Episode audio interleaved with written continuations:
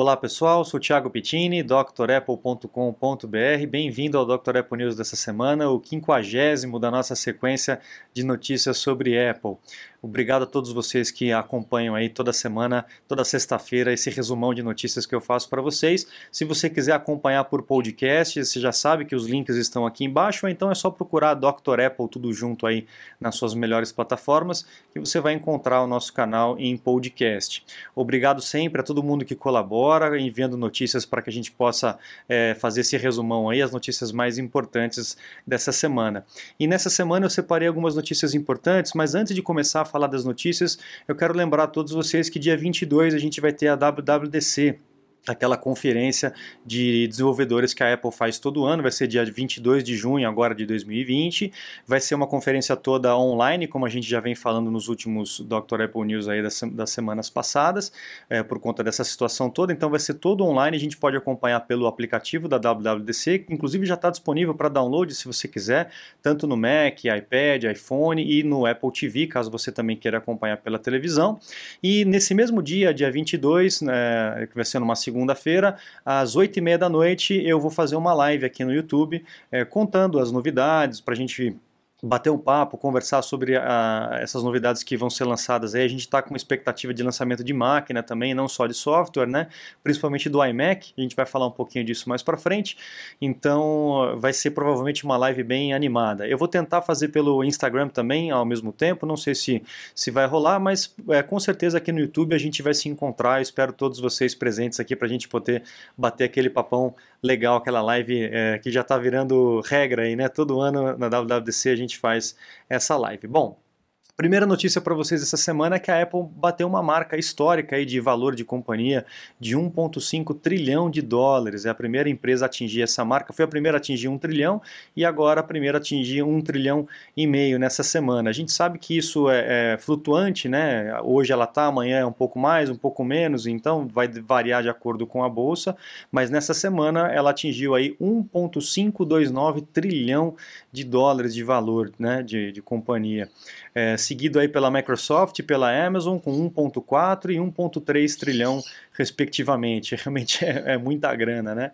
É, os analistas estão dizendo aqui que, é, pela previsão deles, nos próximos quatro anos a Apple atinge aí a marca de 2 trilhão de dólares de, de valor de companhia. Realmente é muita coisa, né? Vamos ver se a gente chega lá. Bom, próxima notícia para vocês. É, foi registrado lá na, na database da Eurásia é, nove aparelhos, né? Nove aparelhos da Apple, nove iPhones aí no caso, que seriam os referidos iPhones desse ano, o iPhone 12 que a gente está aguardando, né? Então são nove aparelhos. Uh, um de 5.4 polegadas, dois de 6.1 polegadas e um de 6.7 polegadas, né? E as suas variações é, de acordo com o modelo. Mas a, o tamanho das telas provavelmente vai ser esse mesmo, 5.4, 6.1 e 6.7 polegadas. Além dessa Nesses nove aparelhos aí que foram registrados, também tem o Mac, que a gente está aguardando aí um novo iMac para ser lançado, uma reformulação, uma remodelação do design do iMac. Afinal de contas, ele é o mesmo desde 2012, quase uma década com o mesmo design de, de equipamento, né? E mesmo assim, ainda acho ele bem bonito, não, não existe nada na concorrência que eu acho perto da, da, da beleza do design de quase 10 anos atrás aí da Apple, né? Vamos ver o que, que vem aí para frente, tá? Próxima notícia para vocês é um programa de trading, de troca, né? Você leva o teu equipamento velho e você tem um desconto uh, ou para uma compra de um novo, um gift card, etc. dentro das lojas da Apple. A gente já tem esse programa para iPhone, para iPad, Apple Watch e tudo mais, e a Apple está estendendo esse programa para os Macs. Já existia esse programa, só que era tudo online, você fazia pelo site. Agora a Apple vai lançar nessa próxima semana, dia 15 nos Estados Unidos e dia 18 no Canadá, esse programa de troca in-store, ou seja, nas próprias lojas da Apple. Então você vai poder levar o teu equipamento e eles vão fazer uma avaliação. É, o que eles estão dizendo aqui na notícia é que o teu MacBook Pro pode valer até 1.760 dólares, um Air, é, um iMac de 1.390, 1.390 é, dólares e um Mac Mini de 1.100 dólares até preço máximo, talvez aí que eles vão pagar dependendo da situação da máquina, né, da configuração e da condição da máquina. Já é um belo desconto para você poder trocar, já que se você não quiser fazer uma venda particular, né, vender aí no Mercado Livre, etc., você pode fazer essa troca direto na Apple e, e já receber um desconto para comprar uma máquina nova se você quiser, beleza? Então, uma notícia boa: antigamente era só online, agora a gente vai poder fazer direto na loja, só que por enquanto lá nos Estados Unidos e Canadá. Vamos ver se isso vai abrir aí para para o mundo todo, acredito que vá, só que de forma paulatina, né, de pouquinho em pouquinho.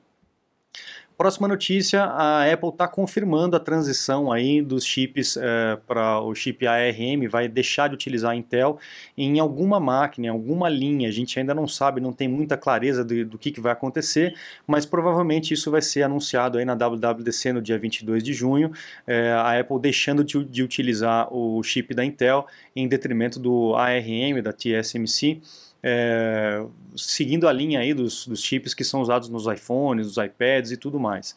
Eu acho que é um movimento muito interessante que a Apple faz porque é um chip menor, é, mais poderoso, com uma capacidade uma gestão energética é, melhor, né? então a máquina não vai esquentar tanto, não vai, vai acabar durando mais a bateria, vai ser mais veloz. A gente só não sabe como é que vai ser a questão dos aplicativos, né? Essas mudanças de processador, a Apple já fez algumas vezes na sua história, né? Quem conhece já sabe, a respeito do chip Motorola, PowerPC e depois Intel. Então uh, isso não é feito de sopetão, né? É sempre feito de forma paulatina para que os desenvolvedores possam acompanhar, porque provavelmente vai ter que ter um trabalho em cima dos aplicativos para que eles possam funcionar nesse novo processador. A gente ainda não sabe como que isso vai acontecer, vamos aguardar as maiores informações aí mais para frente, tá? Próxima notícia é uma patente com relação ao óculos. Lembra que a gente vem falando do óculos aí frequentemente? A Apple ganhou uma patente muito interessante, onde o óculos ele vai, ao invés de projetar a imagem numa lente, é, numa tela, ele vai projetar a imagem direto na sua retina. É, é muito interessante isso, porque o que acontece? Quando as pessoas usam aqueles capacetes, aqueles óculos de realidade aumentada e tal, existe uma coisa chamada acomodação de convergência. Uh, não sei se você já provou esse tipo de equipamento, eu já provei há muitos anos atrás e a gente fica meio com náusea, fica meio é, tonto e tal, a gente perde um pouco a referência porque o cérebro ele fica meio maluco com essas interferências na, nas imagens. Né? Ele está acostumado a lidar com o mundo real, ele faz todos os seus cálculos, as suas projeções em cima disso e quando você vem com alguma coisa diferente, ele fica meio maluco, né? Isso pode acontecer, pode causar esse tipo de é, convergência de acomodação. A ideia da Apple é resolver esse problema de convergência de acomodação na realidade aumentada e na realidade virtual, é, fazendo com que o equipamento projete a imagem direto na sua retina. Então, muito legal. Vamos ver o que, que isso vai trazer aí de novidade para a gente, certo? Próxima notícia é, tem uma fotografia que está rolando na internet aí é, a respeito de, da possibilidade no iOS 14 da gente gravar as ligações, tanto ligação telefônica quanto ligação de FaceTime, tá? Não sei se isso é verídico ou não, até porque isso é contra a lei, né? A pessoa para ser gravada ela tem que ser avisada ou então ter um mandado judicial. Isso depende também de cada país, né? A gente não sabe como é que é a lei de cada lugar, mas aqui no Brasil é isso. Ou você tem um mandado judicial é, permitindo a gravação, ou ambas as partes têm que estar pacientes que estão sendo gravados, né?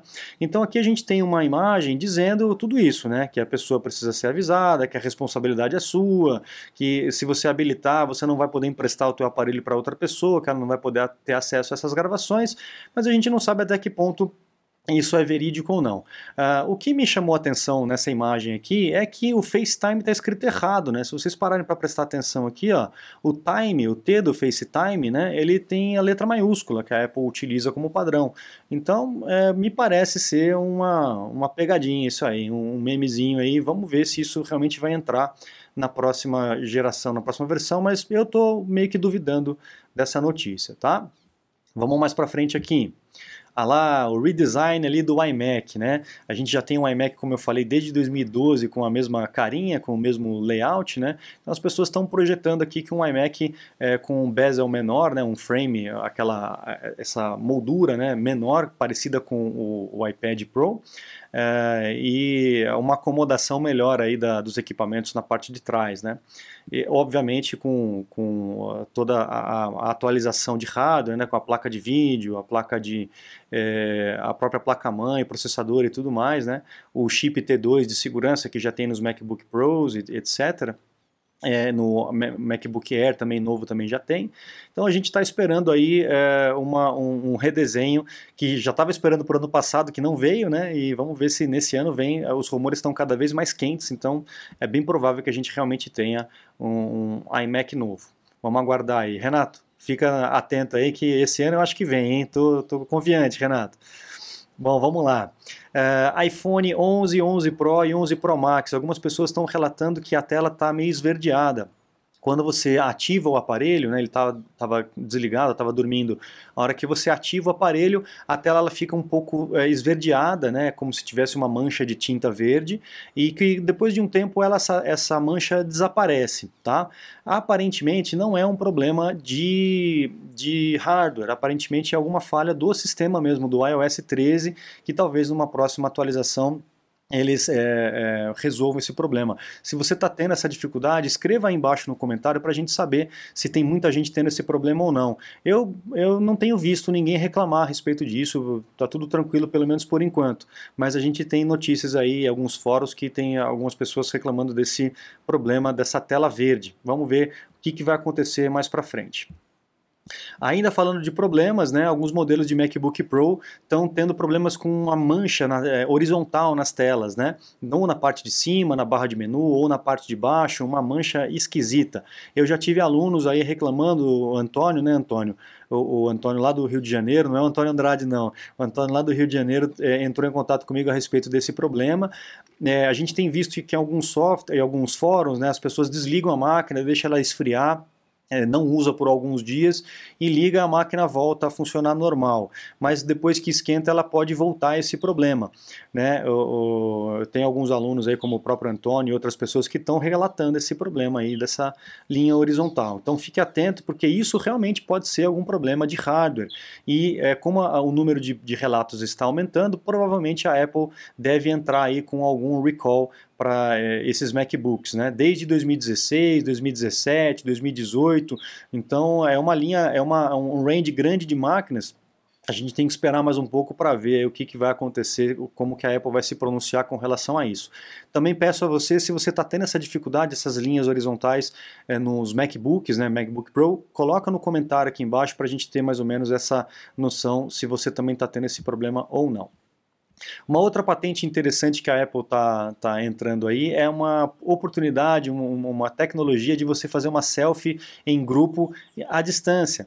Então, talvez você vai ter que a, abrir a câmera ao mesmo tempo com várias pessoas e o software vai conseguir juntar a carinha de todas as pessoas num framezinho, numa, é, é juntas como se fosse numa foto só. E aí você encaixa a sua cabeça no buraco ali e a Apple dá um jeito de fazer a foto como se vocês estivessem juntos, né? Nesse momento momento aí de distanciamento social, essas coisas arada toda, né? Então é, a Apple está se movendo para ter esse tipo de, é, de, de, tecnologia. Tomara que isso acabe logo e a gente possa realmente voltar a fazer selfie junto sem precisar de uma tecnologia como essa. Mas é algo interessante para a gente poder é, ver como que o software se adapta aí às necessidades é, do, do, da humanidade conforme o tempo vai passando. Né? Achei bem, bem legal. Próxima notícia com relação aos vazamentos do iOS 14. Né? A gente já vem falando disso também há algumas semanas. Na semana passada, inclusive, eu falei as implicações, como que isso ocorreu, né? E o que, que a gente sabe desses vazamentos do iOS 14 até hoje, né? A primeira coisa que a gente sabe que é interessante é a possibilidade de você mudar os aplicativos padrão para algumas coisas. Por exemplo, tem gente que não gosta da Siri, que prefere a Siri para controle de música, né? Prefere a Siri, é, prefere o Spotify, prefere o Pandora e etc. Então, é, talvez no, no, iOS 14 a gente tenha essa possibilidade de é, não usar a Siri para esse tipo de controle de música, mas utilizar usar uh, o, o, sistema da, do Spotify, etc., para poder fazer esse controle de voz uh, das músicas, né? Uh, provavelmente o, o, sistema vai ser mais estável e com menos bugs. O iOS 13 realmente teve bastante bugs, dada a quantidade de atualizações que nós tivemos, né? Então a gente vê aí que a, Apple é, mudou internamente aí o direcionamento do software, ao invés de implementar tantas novidades, é corrigir aí, deixar o, o software mais estável, mais é, preparado, sem tantos bugs. Talvez a gente tenha um aplicativo de exercício, um fitness app, né? É, talvez focado inclusive para esse momento que está todo mundo em casa, né? Então, é, esse é um outro rumor que a gente tem. Uh, outro rumor interessante é que a gente possa ter mais fontes de wallpaper na próprio menuzinho de escolha, né? Ao invés de você ter que ficar fazendo download das imagens, salvando no rolo da câmera, você vai ter a oportunidade de escolher os wallpapers da própria Apple, das suas fotos ou de outras fontes é, diretamente no menu. Também isso é muito legal para quem gosta de ficar trocando wallpaper e tal. Uma das coisas que eu achei mais interessantes aqui é a possibilidade de integrar aquela tela do hoje, aquela tela que a gente tem desse lado, né? No lado esquerdo, né? Quando a gente puxa é, a tela do hoje, a gente tem aquela lista de widgets. Não, tem pouca gente que usa aquilo ali e eu acho aquilo tão útil. Tem muita coisa interessante que a gente pode ganhar tempo utilizando a tela do hoje, mas como ele fica escondidinho, tem gente que acaba nem sabendo que aquilo existe, né? Quem não fez o curso do iOS aí não sabe mexer, não sabe lidar direito com aquilo ali. Tem muitos recursos interessantes, eu recomendo que você faça o curso curso do iOS 13, mesmo que você já use o iPhone faz tempo, tenho certeza que você vai aprender muita coisa. Então lá na tela do hoje, a ideia é trazer aqueles widgets para dentro da tela de aplicativos, da tela Home. Então a gente vai ter uma, uma mescla entre aplicativos e widgets com informações né, talvez seja interessante para poder facilitar, a informação estar tá mais na cara, mais acessível para a gente. E uma outra coisa que eu achei bem interessante é a possibilidade de você inverter. Se você não quiser ver os aplicativos em grade, né, em linhas, um ao lado do outro, você vai ter a lista de aplicativos em, em uma, uma em coluna. Né? Então você vai empurrar para cima e você vai conseguir ver todos os aplicativos. Assim como a gente tem no Apple Watch. No Apple Watch você tem essa possibilidade é, de ver os aplicativos em lista ou ver naquele honeycomb, né, aquela colmeia, é, com os aplicativos. Um outro, uma, outro detalhe interessante é a possibilidade da gente abrir aplicativo, testar os aplicativos antes de baixar. E a gente já vem falando isso também ah, nos news passados, quem está acompanhando já sabe, né? Então, ao invés de você baixar o aplicativo inteiro e instalar no teu iPhone para você poder testar, geralmente a gente faz isso, né? Testa, não gosta, apaga e tal. Você vai poder baixar uma versão bem mínima para fazer um teste, não ficar enchendo muito o teu iPhone. Se você gostou, você baixa a versão full. Se você não gostou, você apaga o aplicativo também é muito legal. Vai economizar tempo, é, internet e espaço, né, armazenamento no seu iPhone. Achei bem legal. O encontrar, né, o Find My App, ou encontrar amigos, buscar, né, como é aqui em português, é, já tem um recurso interessante que quando você trabalha com compartilhamento familiar, você pode pedir para que a vamos supor que teu filho vá até a escola.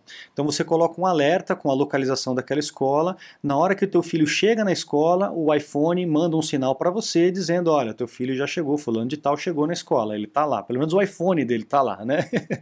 Agora, é, é, talvez a gente tenha um recurso ao, ao contrário. Se ele não chegar naquele horário que você estabeleceu, ele também vai te mandar um aviso.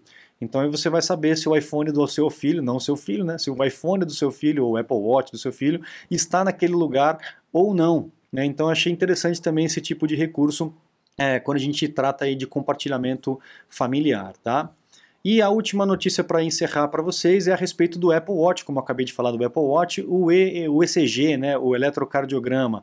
A gente já viu na semana passada que a Anvisa já aprovou o eletrocardiograma aqui no Brasil, então agora falta a Apple fazer a parte dela e lançar uma atualização para que possa ser habilitado realmente no aparelho. É, teve algumas pessoas que conseguiram habilitar, não sei se foi fora do Brasil ou se foi aqui no Brasil, mas teve algumas pessoas que comentaram no vídeo que não conseguiram habilitar mesmo depois da Anvisa ter aprovado. Então vamos aguardar esse próximo update que a Apple vai lançar para o Apple Watch, né? E aí, com certeza, isso já vai estar disponível para a gente, é, para você habilitar aqui no Brasil. Se você é, já comprou um Apple Watch ou vai comprar isso lá, no, lá fora, aproveita e já ativa lá fora para não esperar isso acontecer aqui dentro, que pode ser que leve algum tempo. A gente não sabe exatamente quanto tempo vai levar, então já ativa lá fora para você não correr o risco de ficar sem esse recurso, que é um recurso muito importante. Inclusive, essa, essa semana teve a notícia de uma outra pessoa que caiu, né?